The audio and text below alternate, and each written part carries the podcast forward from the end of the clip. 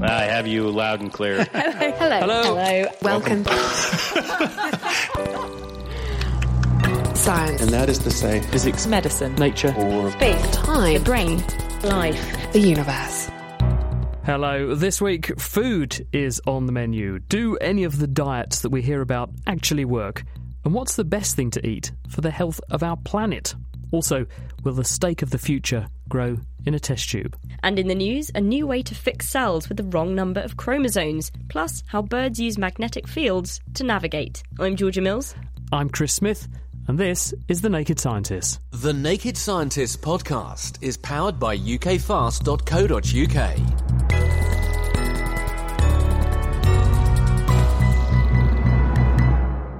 And we kick off with a look at the news. And our top story this week is how scientists have discovered a way to put right cells that have got the wrong numbers of chromosomes. Chromosomes are the chunks of DNA that contain our genes.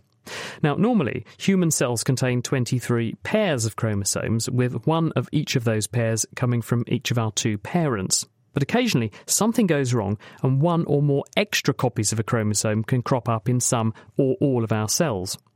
This happens quite often in the sex chromosomes. These are the X and Y chromosomes you have if you're a man, and the two X chromosomes that you normally carry if you're a woman.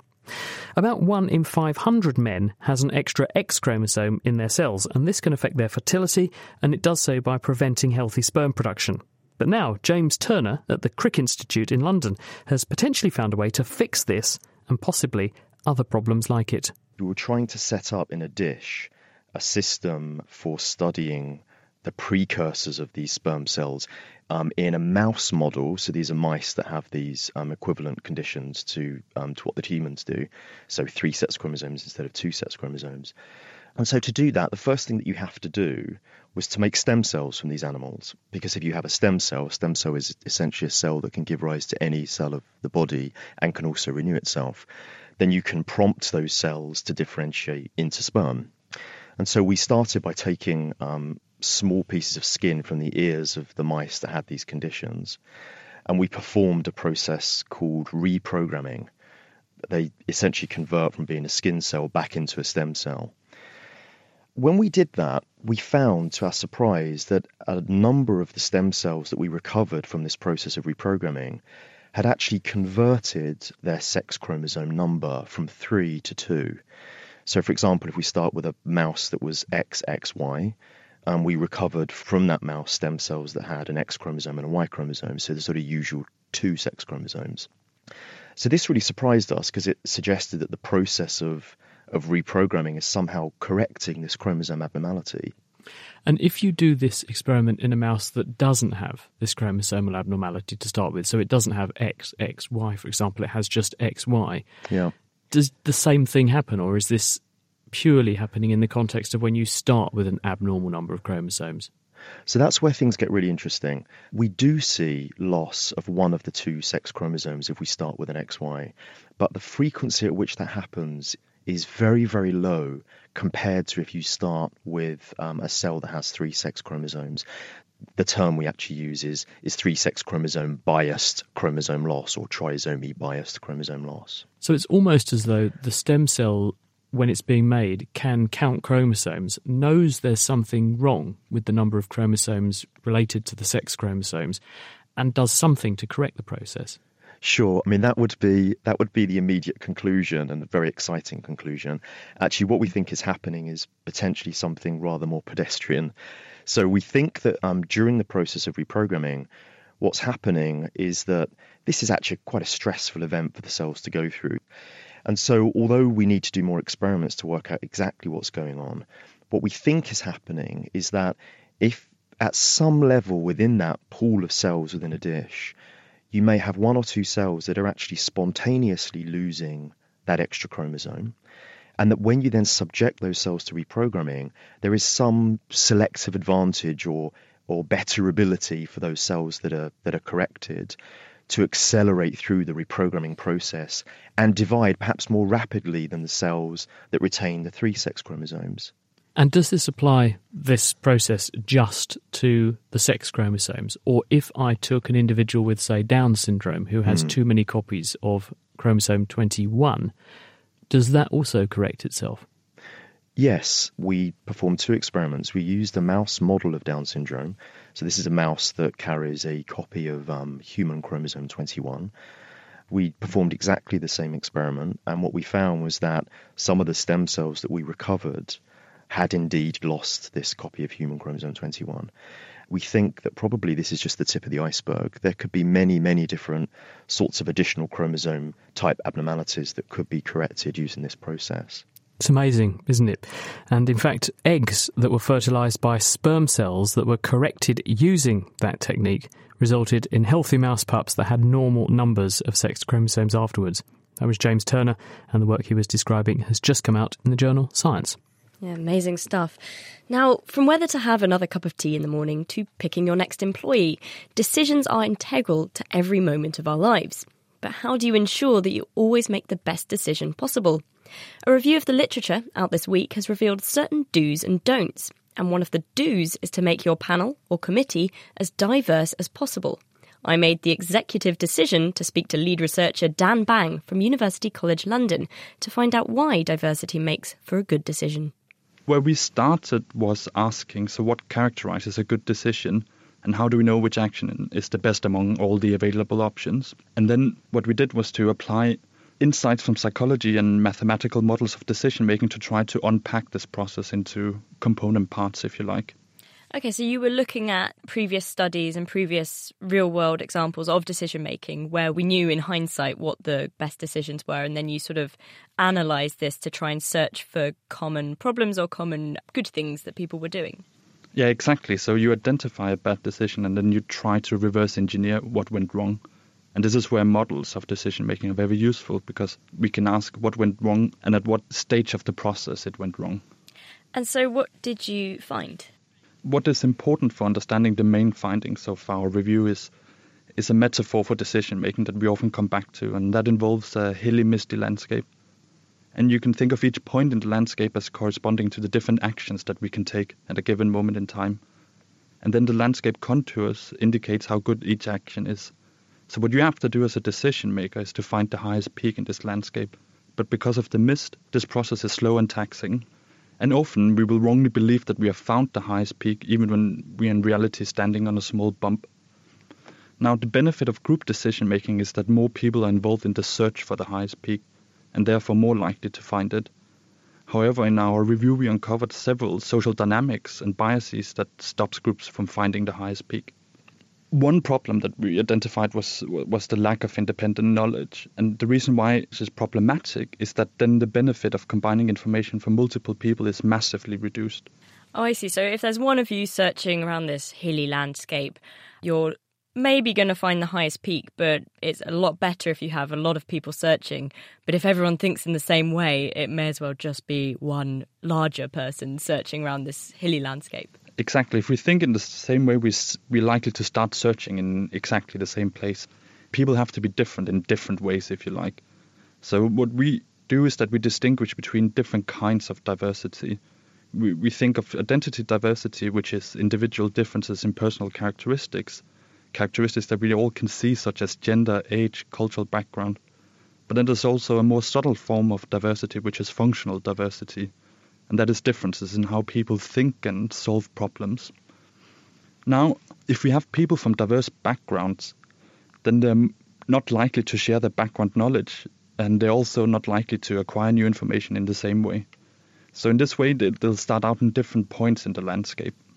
With large groups making decisions, you have more expertise, but then there's this idea that just spend all day talking and then there's this kind of inertia of having too many people rather than one person just having a vision and being like right we're doing this we're getting this done. Absolutely. But i think when you make a group decision what's important is to acknowledge the, the trade-off between speed and accuracy. So often fast decisions are not the most accurate whereas the most accurate decisions tend to be slower. And in fact what we uncover in the review is that discussion is actually a very useful thing to do what you often find in larger groups is that they then decide to vote on what they should do. And this is not a very good idea because it throws away a lot of useful information. So if you want to combine votes from different people, then you need to have some marker of reliability in place. And you need to weight the votes accordingly. So you should assign more weight to an opinion that is based on better information. So not everyone in the group is equal. No. We all think that expertise should play a role in group decision making. However, we are remarkably bad at recognizing expertise.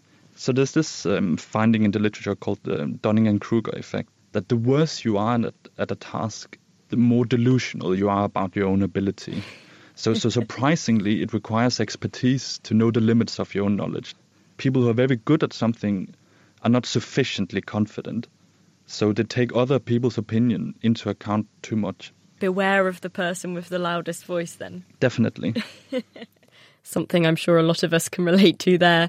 That was Dan Bang, and that research was published in Royal Society Open Science.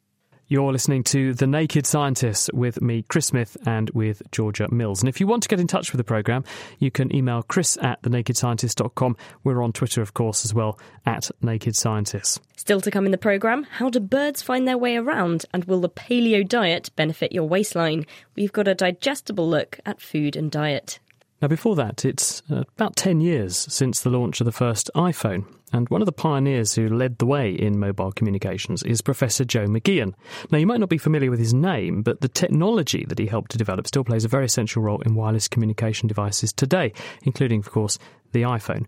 Jane Wreck has been taking a look at Joe's contribution to research in communications, which takes us back as far as the 1970s.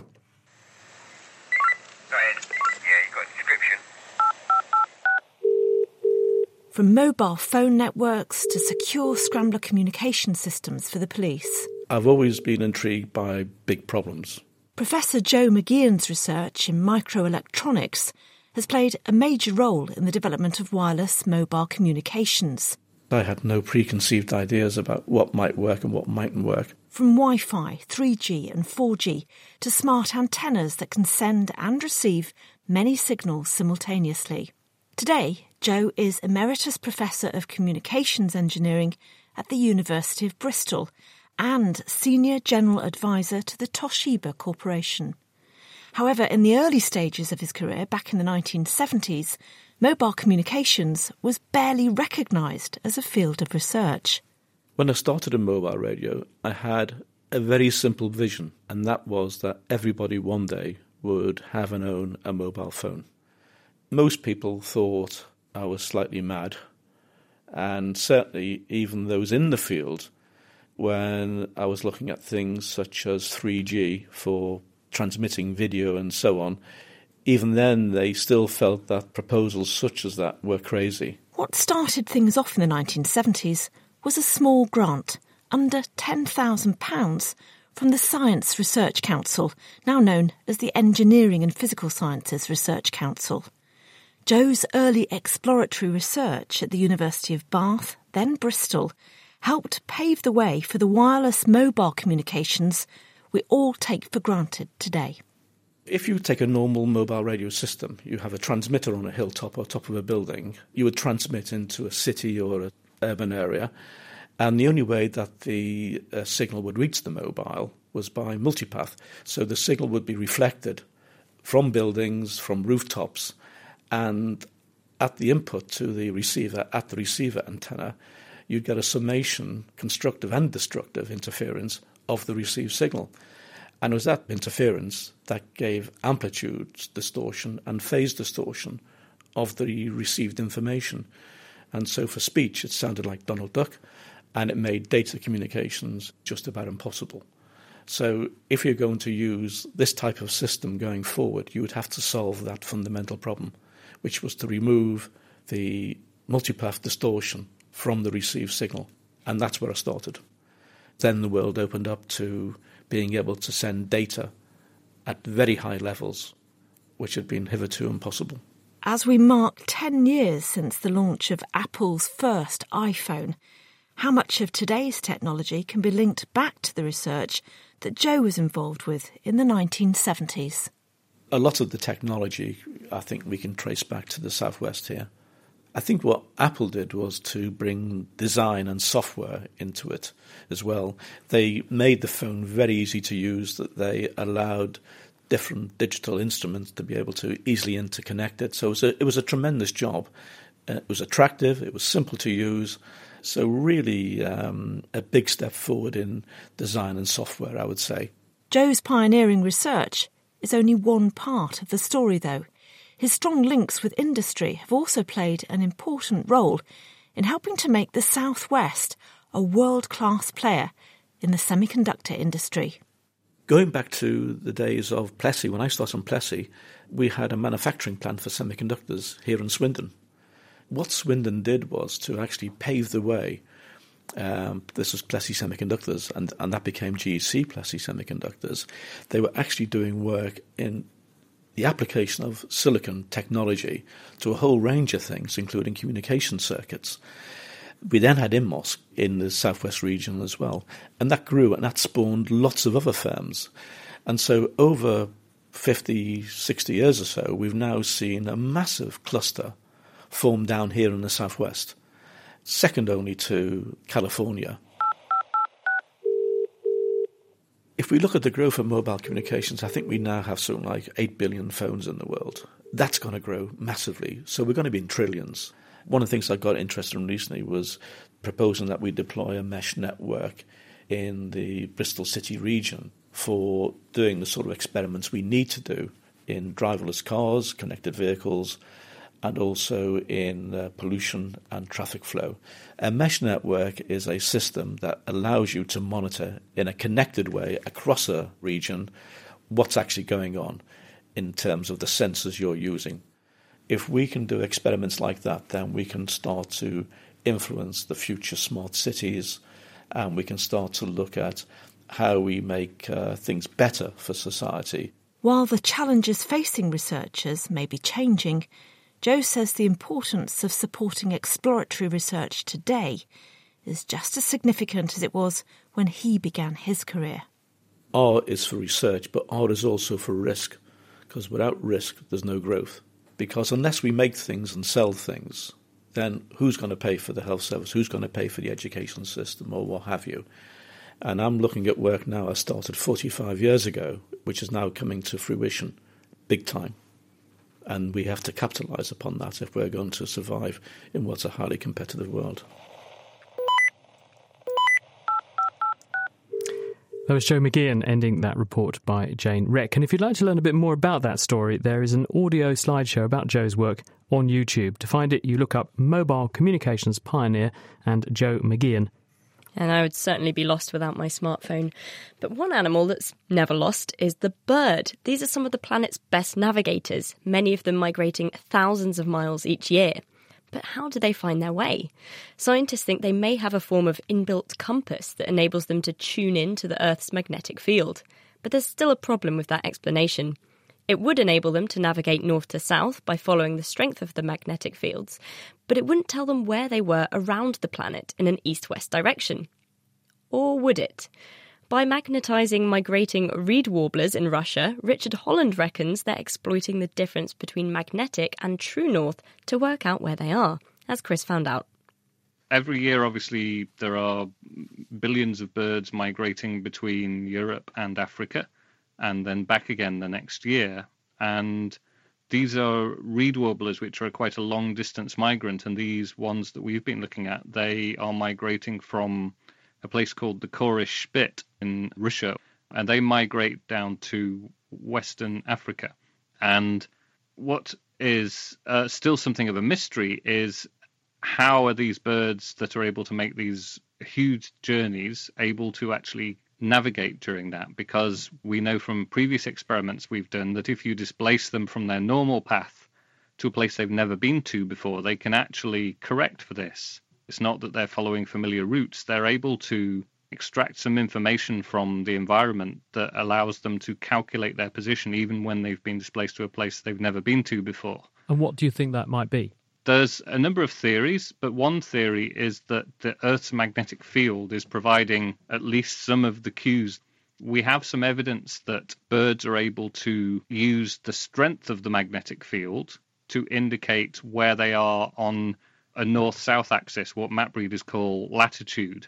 So the Earth's magnetic field is stronger as you approach the magnetic poles and weaker at the equator.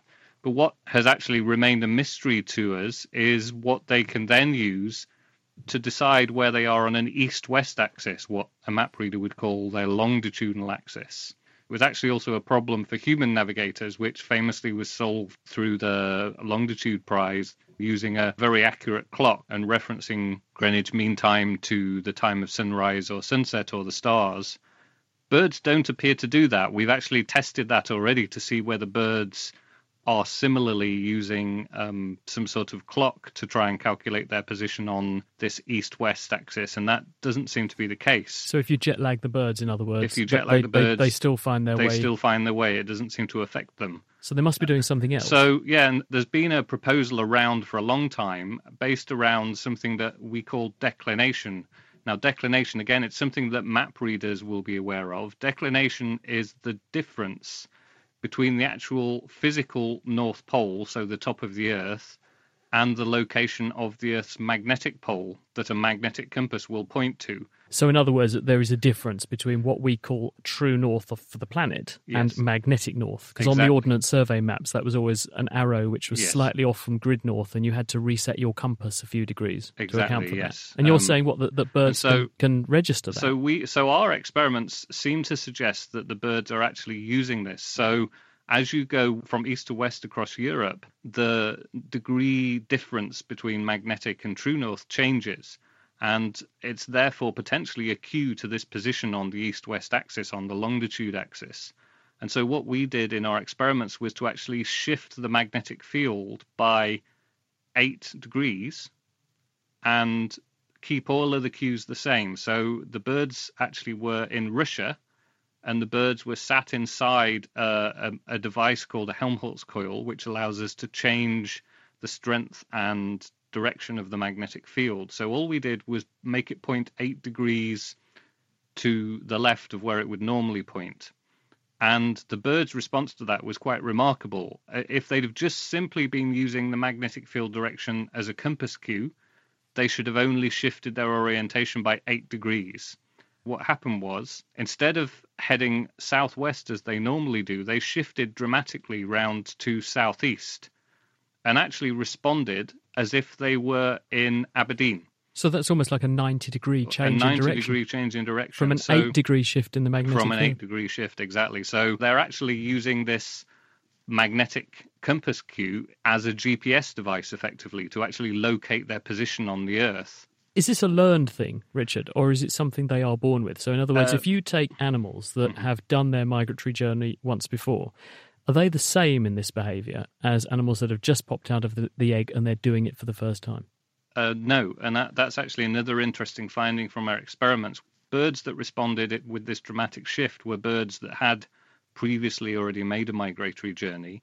When we showed birds that were making their first ever migratory journey they became completely confused by the change in declination So, in other words, they encounter this declination, the distortion of the Earth's magnetic field away from true north, when they're making their journey. They integrate that and learn to use that as a guidance cue. Yes. So, when you then deform or distort that cue when they're older by putting them in this coil apparatus, that's why they then go off course. Exactly, yes. So it's something that they've learned. Are we any closer yet to nailing how they are seeing, in inverted commas, this magnetic field, and not only the magnetic field, but the changing intensity of the magnetic Um, field? That's a whole field within the field itself, in fact. And there are two hypotheses for how birds can detect the magnetic field. One is that they actually effectively detect it through the eye. We think there are some photoreceptive chemicals that also react to the Earth's magnetic field. There's another competing hypothesis that suggests that animals and birds in particular have sensory cells with small magnetic particles in them, and that these magnetic particles move in response to the magnetic field, and that signals the strength of the magnetic field. These two competing hypotheses people continue to test to see just how much evidence they can find for these, but those are the most likely ways in which we think birds will detect the magnetic field at the moment. Chris there speaking with Richard Holland. He's at the University of Bangor. And if you want to read a bit more about the study, navigate your way to the journal Current Biology, where you can read the paper.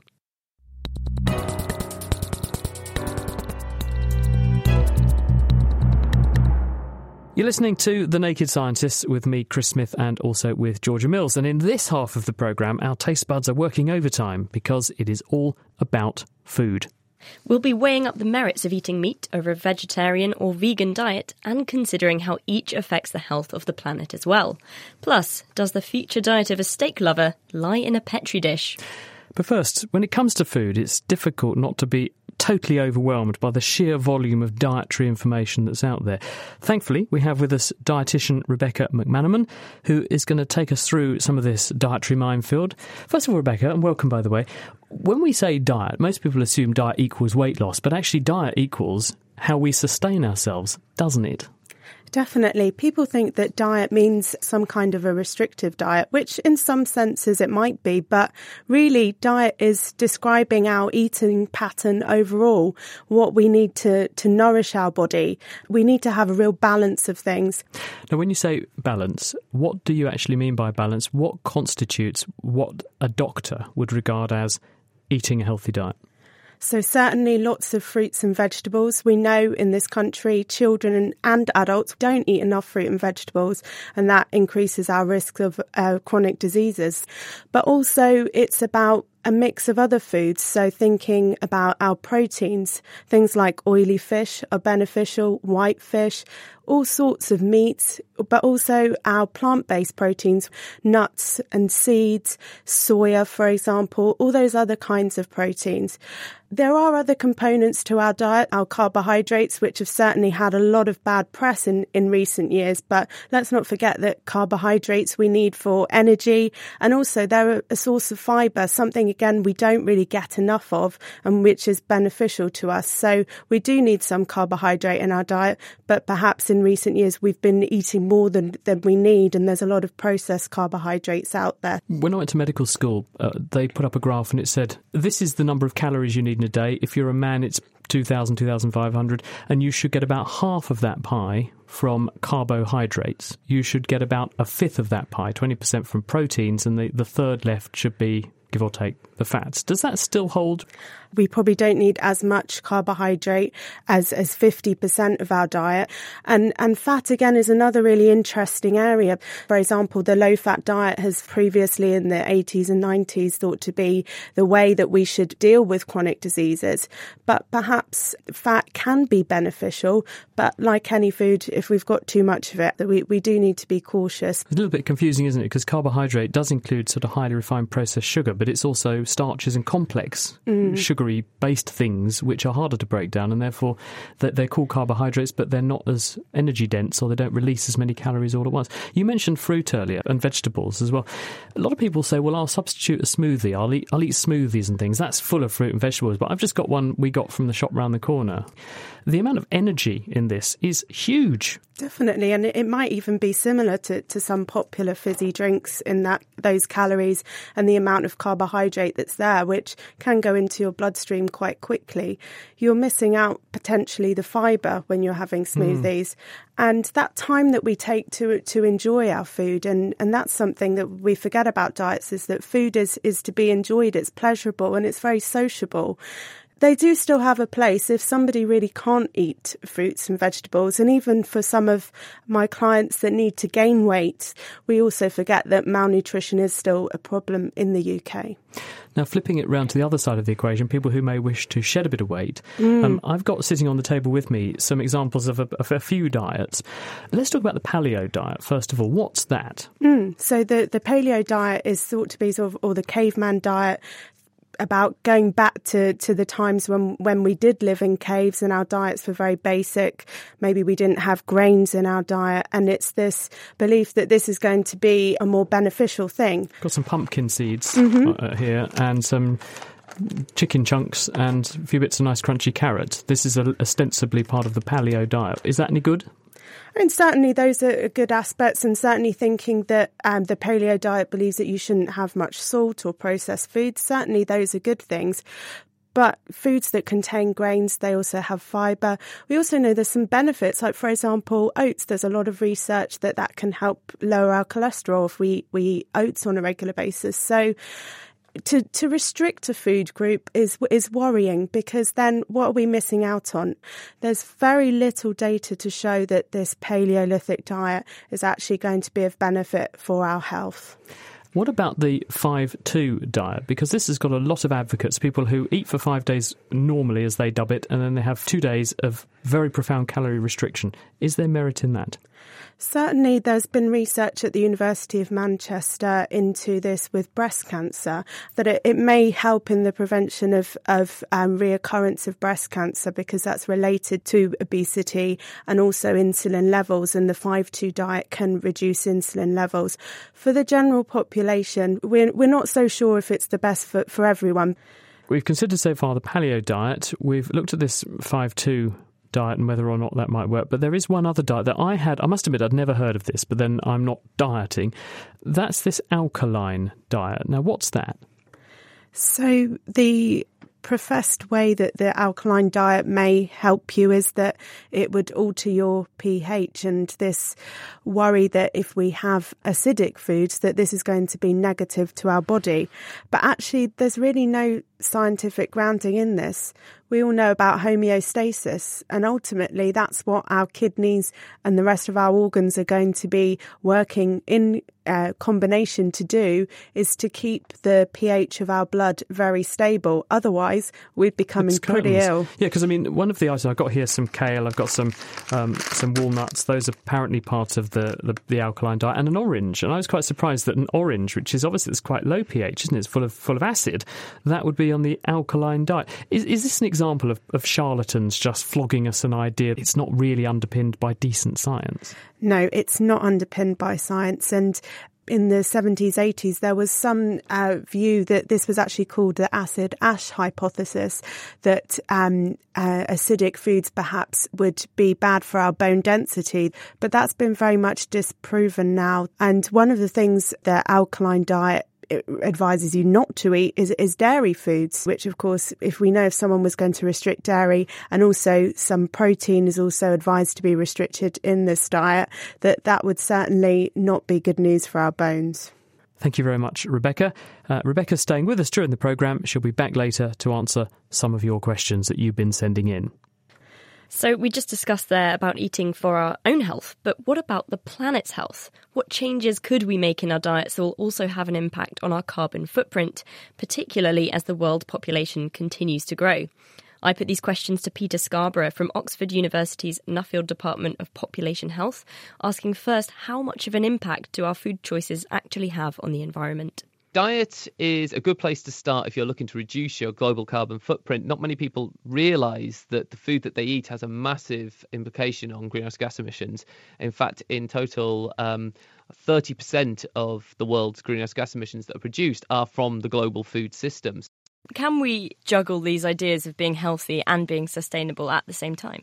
We can, but there are some tensions. The classic one is fish. So, the healthy advice for healthy eating is for everyone to eat two portions of fish a week, one of which is uh, oily fish. And if everyone in Britain actually met those guidelines, there'd probably be no fish left in the sea. So, that clearly works against sustainability. And there's ones that are the other way around as well. So, in, in sustainability terms, it's best off if we eat all of the food that we produce. So, things like sausages and, um, and other kind of processed meat is actually very good for sustainability because you get cuts of meat that otherwise wouldn't be eaten and you kind of wrap them up with salt and saturated fat to make them palatable, and they're not good for health. But the general message of being able to eat a healthy, sustainable diet largely can boil down to kind of one area, and that is meat consumption. So if you're eating a diet that is lower in meat, higher in plant based foods, then you're probably hitting something which is both healthier and better for the environment.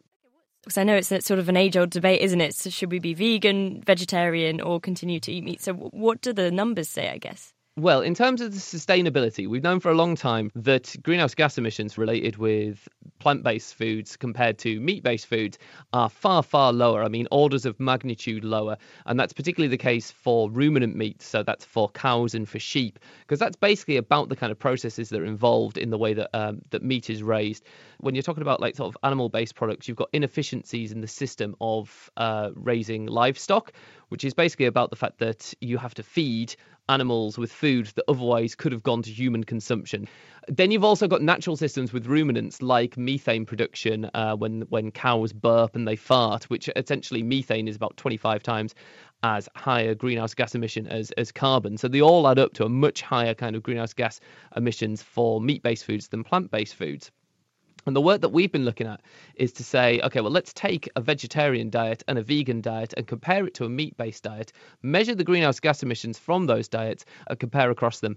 And what we found that is in the UK, a meat eating diet has about double the greenhouse gas emissions of a vegan diet, and it's got about 50% more greenhouse gas emissions related than a vegetarian diet. I know some people say veganism definitely wins in terms of carbon emission, but can you be fully healthy cutting all of this out of your diet? Well, the results there in the dietary epidemiology is a little bit more disputed. In non randomized studies, we see that vegetarians and vegans tend to have better health outcomes than meat eaters, but that might be due to confounding. There might be other elements there that vegetarians and vegans are fundamentally kind of different types of people than meat eaters. We know um, from the cohort studies, which are studies which look at people with different diet groups and follow them up over a long time and see how there's differences in, in health outcomes, we know that there's lower cardiovascular disease outcomes related with a lower meat diet. We also know there's now very good evidence that a lower meat diet, particularly red and processed meat diet, is related with lower colorectal cancer outcomes. Uh, and we also know from randomized control trials of short term changes in meat consumption, so moving to small, lower meat diets, that's also associated with reduction in body weight and reductions in blood cholesterol levels. So, what should we be doing on an individual and, and I guess on a national level then to try and reduce our carbon footprint? So if you're living in a family and two meat eaters in that family decide to go vegetarian, then that's roughly the same sort of carbon footprint as a small family car running for a year. Similarly, if you're a, a, meat eater and you move to be a vegan, that's the same as an economy trip from London to New York on a plane. So it's those sort of levels of carbon footprint that you talk about removing from these dietary choices. And the important thing is, it isn't just about changing from being a meat eater to being a vegan. That's a big switch. It's a big lifestyle change that not many people would be willing to make.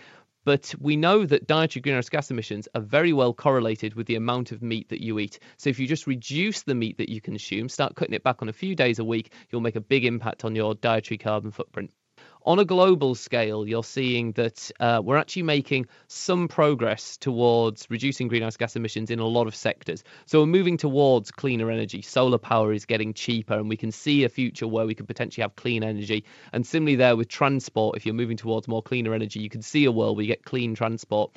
With food, it's going in completely the opposite direction. And the reason being there is because we've got more and more people on the planet that we need to feed. And because the uh, the, the developing world are getting richer as, as time goes by, they're moving towards more Western diets, and that's a higher greenhouse gas emission footprint there. But yet, with all the global agreements on climate change, food never comes into it. It's just too complicated to be within those discussions if that came into those discussions and if food started to get included in things like cap and trade schemes, then we could start seeing pricing of greenhouse gas emissions within the food system. But people are very worried about that because they don't want to see any kind of impact on food prices because that can have a lot of very negative knock on effects to uh, some of the world's poorest people. Heard a great word the other day flexitarian, someone with all of the morals of a vegetarian but none of the willpower. That was Peter Scarborough from the University of Oxford. I would definitely succumb as soon as someone got the bacon frying pan You're listening to The Naked Scientists, and I'm Chris Smith. With me, Georgia Mills. Still to come, the future meat that comes from a culture dish rather than a cow. But does that sound appetising to you? We'll find out. Sounds intriguing. But first, we just heard about trying to balance your own health with the planet's. And one way to eat sustainably is to forage. Picking your own blackberries avoids food packaging waste, and there's no need for a lorry to transport them to the shop. And there's plenty of wild growing food out there to enjoy if you know what you're looking for. Katie Haylor set out with forager fanatic Anthony Baggett to explore what one corner of Cambridge had to offer. Here's a little taster of what went on. We've come back from the road a bit, and it's actually really quiet and peaceful. And you're going to show us a few items that you can pick in August, is that right? Sure. Um, actually, just as we enter the cemetery, we've got Ooh. some berries here now, two types. So there's some elderberries up top and some blackberries down below. Oh wow, that one's really sour. Yeah, these are a bit small and a little bit sour. Yeah, wow. So hawthorn is one that I've always known from a kid, and people call it bread and cheese the leaves are like the bread and the fruit is like the cheese. So you can make a hawthorn sandwich? Exactly, yeah. mm. Go on then. Give it a go. I'm not feeling brave enough. Mmm. Tasty.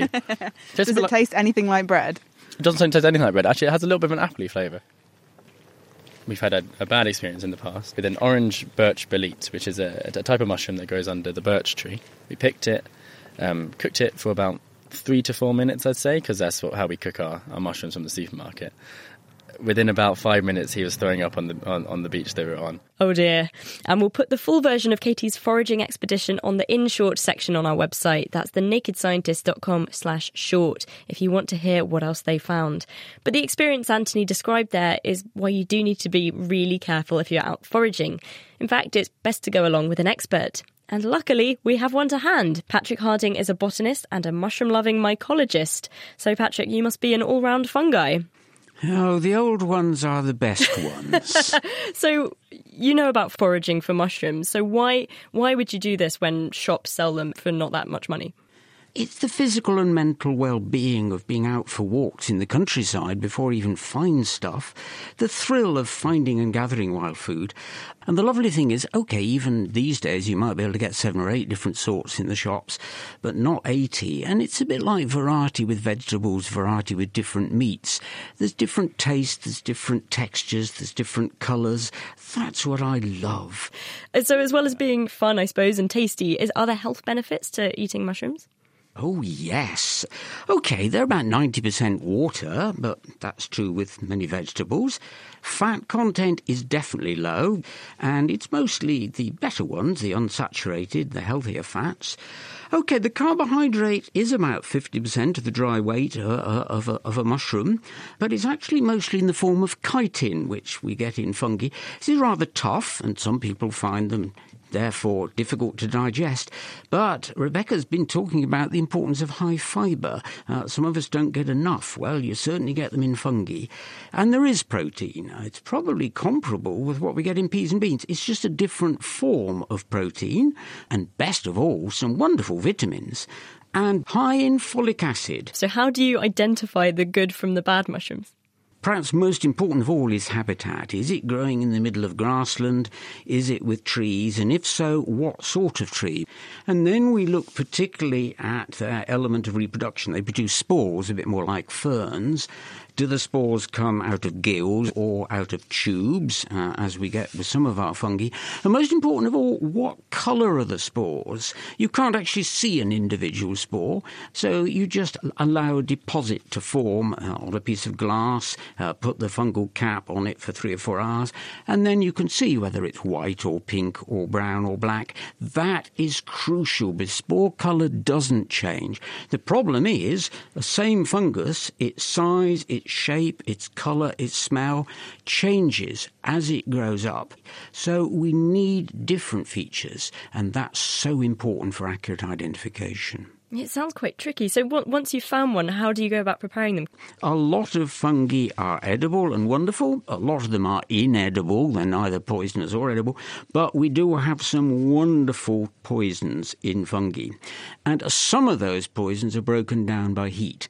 So if somebody goes out and does gather the wrong one and it's got a poison in it, at least if they cook it, they've got a, a bit of a chance that that toxin has been broken down. I, by the way, cook them fast uh, and hot. I don't like them swimming in butter. Uh, that way I get the flavour and I get the texture.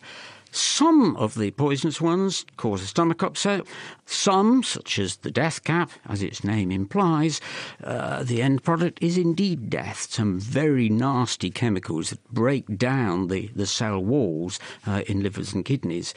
There are quite a lot of them are in between. Why can mushrooms make you ill? The point is, as, as, I've tried to say, there's different chemicals, and some are much more serious than others. One of the big problems is that one or two of the really poisonous ones, you don't start getting symptoms for up to six hours, so it's too late to have your stomach pumped. Um, so again, I can see why people are suspicious of fungi, and rightly so. I would hate people to go out as a result of uh, this program and eat the wrong one. We've got enough problems in A and E as it is is. So please, please, identification correct first. Okay, so be careful when you forage. But mm. we mentioned earlier this idea of foraging being this a sustainable way to, to get food. But if it's more popular, is there an issue here of um, all the mushrooms being picked? Is there an issue of conservation? There is certainly an issue. I mean, really, it's only in the last 30 years or so that Britain has seen this huge increase in the number of people collecting wild mushrooms, either for personal use, as I do, or some people who are supplying restaurants and shops. And quite a lot of naturalists and bodies such as the National Trust have expressed concern that all this picking will lead to a decline in many of our edible fungi. It's very easy to point the finger. Uh, and I say to people, yes, there are fewer field mushrooms than there were 40, 50 years ago. There are also fewer butterflies. We haven't been eating butterflies. And I think we had to be careful. What seems to have been happening with certain of our fungi, as with unfortunately other wildlife, is changes in farming practice have certainly led to decline, climate change equally. And as far as picking goes, the only scientific evidence shows that over many years, picking certain edible fungi actually gave a slight increase in numbers. So I think sometimes conservationists need to get their science right. so foraging something to be enjoyed sustainably and safely. So always best to know your stuff or go with an expert. Thanks very much, Patrick Harding. And Patrick, who you just heard there, will be teaching courses on fungal foraging and plants in medicine and folklore on the first weekend of November at Madingley Hall in Cambridge. So if you want to find out more, visit the Institute of Continuing Education's website, ice.cam.ac.uk. We should just bring in Rebecca here because we have with us Rebecca McManamon, who's who's a dietitian. Uh, Patrick alluded to some of the nutritional benefits of fungi. What do you think? Isn't it part of a good diet? Definitely. Um, mushrooms are a good source of fibre, and again, some of the B vitamins like folate, but also selenium because, of course, um, they're they're grown in the soil but also um, mushrooms in, increasingly now are being grown to have higher levels of vitamin D, and certainly that's one of the, the few foods we can get vitamin D from naturally. Rather, we yeah. have a big vitamin mm. D problem in certainly in northern climes and in, in, in, the UK, especially. We're finding that the average person in the population by the end of winter is vitamin D deficient. Most of us are not getting enough. You're right. Now, from mushrooms to meat here on The Naked Scientist, but perhaps not the meat as you may know it. Five years ago on this programme, we reported on the first meat which was grown in a lab. They used stem cells from cows to grow strips of muscle tissue, and that they then turned into mince and made into a burger. So here we are in 2017. So, how has the industry advanced? Is it an economically viable future for our food? Well, Paul Cuatrecasas is from the London based investment banking firm Aquaa Partners, and he's been looking at the economics and the likely growth trajectory of in vitro meat. There is a willingness now, as we've seen in the last five or ten years, for consumers to try new uh, new types of foods and, and food produced by new methods. Uh, this meat would have a longer shelf life. You can add vitamins and minerals. It reduces greenhouse gases. You can eliminate E. coli and other bacteria. And probably at the end of the day, the thing that will matter most are two things taste and cost. If you, a consumer, can eat a hamburger that tastes at least as good as the one you've always eaten, and you can buy it at a lower cost, then you're probably, over time, going to want to eat that burger. And when you have so many other reasons that I've described that make sense for the world to to pursue this artificial meat, then you start to see how this can become a reality. Is the technology capable of meeting the challenge yet, though? Because we've had things like single cell protein. Quorn is one example of that, that uh, vegetarians have been forced to embrace, mm. whether they liked it or not, as an alternative to meat for many years. But many people say it just doesn't taste like the real thing. And I think you put your finger on it when you said it will come down to taste as well as cost. So, is the technology capable of delivering a good taste? It will be. Like all technologies that are developed and ultimately uh, used or applied somehow in a mass market, it takes time. With artificial lab meat, technology and science will find a way.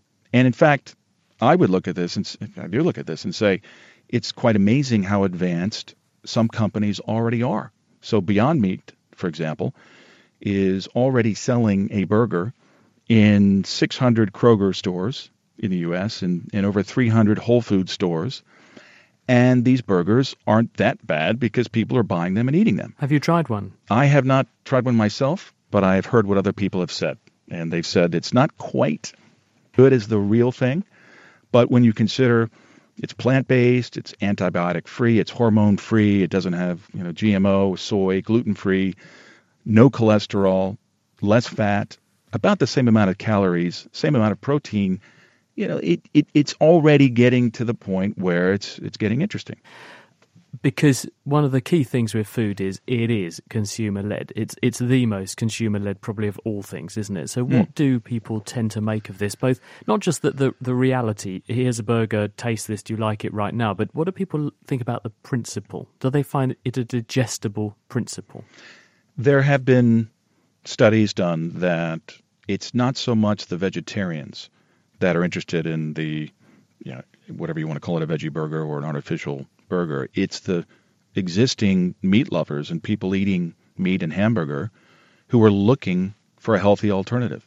And that number is growing. And I don't have the statistics in front of me, but it's a it's quite a large percentage of people. I think only 8% in the latest study I read would not be interested in trying a different form of meat. And I think that could be the most significant statistic is that meat eaters today are open-minded about trying a new form of meat.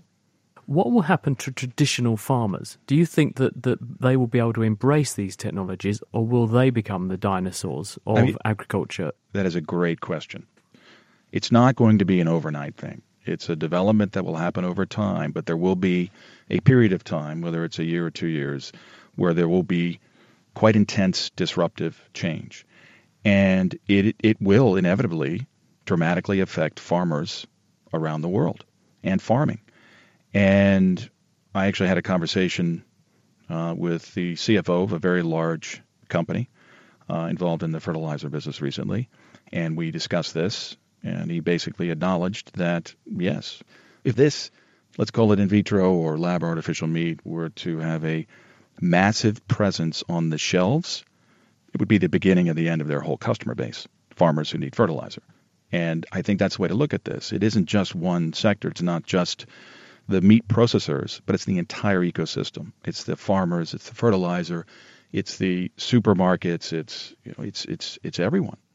And that you know, that is a big number and it has massive implications and it's going to happen. It's just a question of when. Uh, and it's not 20 years out. It's more like 10 years out because we are looking today at exponentially accelerating technology. And, and I think that is the reason we're so interested in this and talking to the larger companies about how they can adapt and take advantage of this as an opportunity. And that includes the farmers. There, there are ways that they can invest in this new future. So, foods they are a changing. That was Paul Cuatrecasas from Aquaa Partners in London. I wonder if these synthetic meats will attract the same sort of reputation uh, as spam which sort of doesn't tend to go down too well. Does it? I wonder if they'll, they'll be regarded as second class meats or if people will actually embrace them and think they're really nice. Maybe you could tell us at home. Um, go on our Facebook page and tell us if, if, you actually think this is a good idea. Now, we have with us Rebecca uh, McManamon, who is a dietitian. We've been talking a lot about diets and that kind of thing in the programme. We've got some questions coming in that perhaps you can help us with, please, Rebecca. We've got here Gareth asking on Facebook Does burnt toast, or burnt anything, in fact, cause cancer? Is that a myth? So there's been some research around the, the chemical component when carbohydrates have undergone burning and whether that may cause cancer. It has perhaps some link in lab studies, but the human data isn't quite there yet. However, the Food Standards Agency did advise on based on, on the data we know so far to try and avoid overly burnt products if we can. However, we know there's a lot more things that are going to be more likely to cause cancer in our diet than, than burnt toast, to be honest. And Chris Hallam on Twitter, is there any benefit to protein shakes in a diet to build muscle or, or lose weight? We shouldn't really need to use protein shakes. If we can have protein, and it's important to spread it through the day, so to have it at every meal to preserve our muscle, we shouldn't really need to use extra protein shakes. That's what food is for. Indeed, that's what food's for. Thank you very much. That's Rebecca McManamon, who's been with us through the show. And thank you to our other guests this week. We heard from Anthony Baggott, Patrick Harding, Pete Scarborough, and also Paul Cuatrecasas. Now it's time to finish the programme with Question of the Week. And this time around, I've been shining some light onto Mark's chloroplast conundrum. If we could genetically engineer cells to make our own energy, like plants do using chloroplasts, how much extra skin surface area would we need in order to function with similar energy levels as today's humans? Plants manage to get their energy from sunshine. Tiny factories in their cells called chloroplasts convert it through a process called photosynthesis. And these chloroplasts are what give plants their green colour. But say we gave ourselves a green makeover to use the same trick, how big would our skin need to be? Well, you guys have been busy crunching the numbers on the forum. RD suggests that in ballpark figures, you'd need about a third of a ballpark, and Bored Chemist has reasoned you'd need roughly an oak tree's leaves worth of area. While on Twitter, people were dealing with the bigger questions. Diane is concerned we'd need big flat heads, and Parallel Fibres was imagining power hungry humans looking like extremely flabby Shar-Peis. Well, here to shed some light on the answer is Christopher Mason, Associate Professor at Weill Cornell Medicine. Before I get into the calculations, we'll have to make some assumptions. The first being that human skin cells would be capable of making and supporting chloroplasts. We'd also have to assume that there isn't any immune reaction that rejects the chloroplasts, and that melanin, the pigment that gives skin our color, doesn't interfere with chloroplast function. Ignoring these caveats, then, how energy efficient would our new leafy skin be? Even if these edited humans and plants performed photosynthesis at the same levels, the process would still not be 100% efficient. No chemical reaction ever really is. Let's argue that we would only maybe convert maybe 75% of the sun's energy. But plants don't capture photons perfectly either. Current estimates are about 5% efficiency. This means that plants can only perform the already inefficient photosynthesis on 5% of the light they're exposed to. So we'll assume that our skin cells, our new skin cells, would act about the same. And also, on average, each human has about 1.7 square meters of skin, and only maybe half of it would be exposed to the sun, say if you're laying on your stomach and kind of getting the rays that way. So, on a good sunny day, sunlight energy levels are about 300 watts per square meter, which is enough to power a normal light bulb for about three hours. So, if you put all those figures together, it looks like we'd only be capable of collecting about 34 kilojoules of energy per hour, and you'd need 10 million joules per day to survive as a human. So, if we wanted to function at our normal energy levels, we would need 290 hours of maximum sunlight to collect enough energy to just get through one day. However, if by some stretch of the imagination we could expand our skin 300 times to about the size of two tennis courts, we would only need to sit in the sun for about one hour. And if you live in the UK, sadly, even one hour of sunshine is asking a bit much. It's not easy being green. Thank you, Christopher Mason, for showing us the light. Next week, we're hanging Norm's question out to dry. If water is a solid below zero degrees Celsius, a gas above 100 degrees Celsius, why then does my washing dry when the air temperature is below 100 degrees? Do you think you know the answer? You can email chris at thenakedscientist.com. You can find us on Facebook, tweet at Naked Scientist, or join in the debate on the forum. That's nakedscientist.com slash forum. That's it for this week. Katie Haylor was the producer. Do join us next time when we go looking at how one group of scientists are preparing for the end of the Earth. And on that cheerful note, we leave you. The Naked Scientist comes to you from Cambridge University and is supported by the EPSRC, the STFC, and Rolls Royce. I'm Chris Smith, and until next time, goodbye.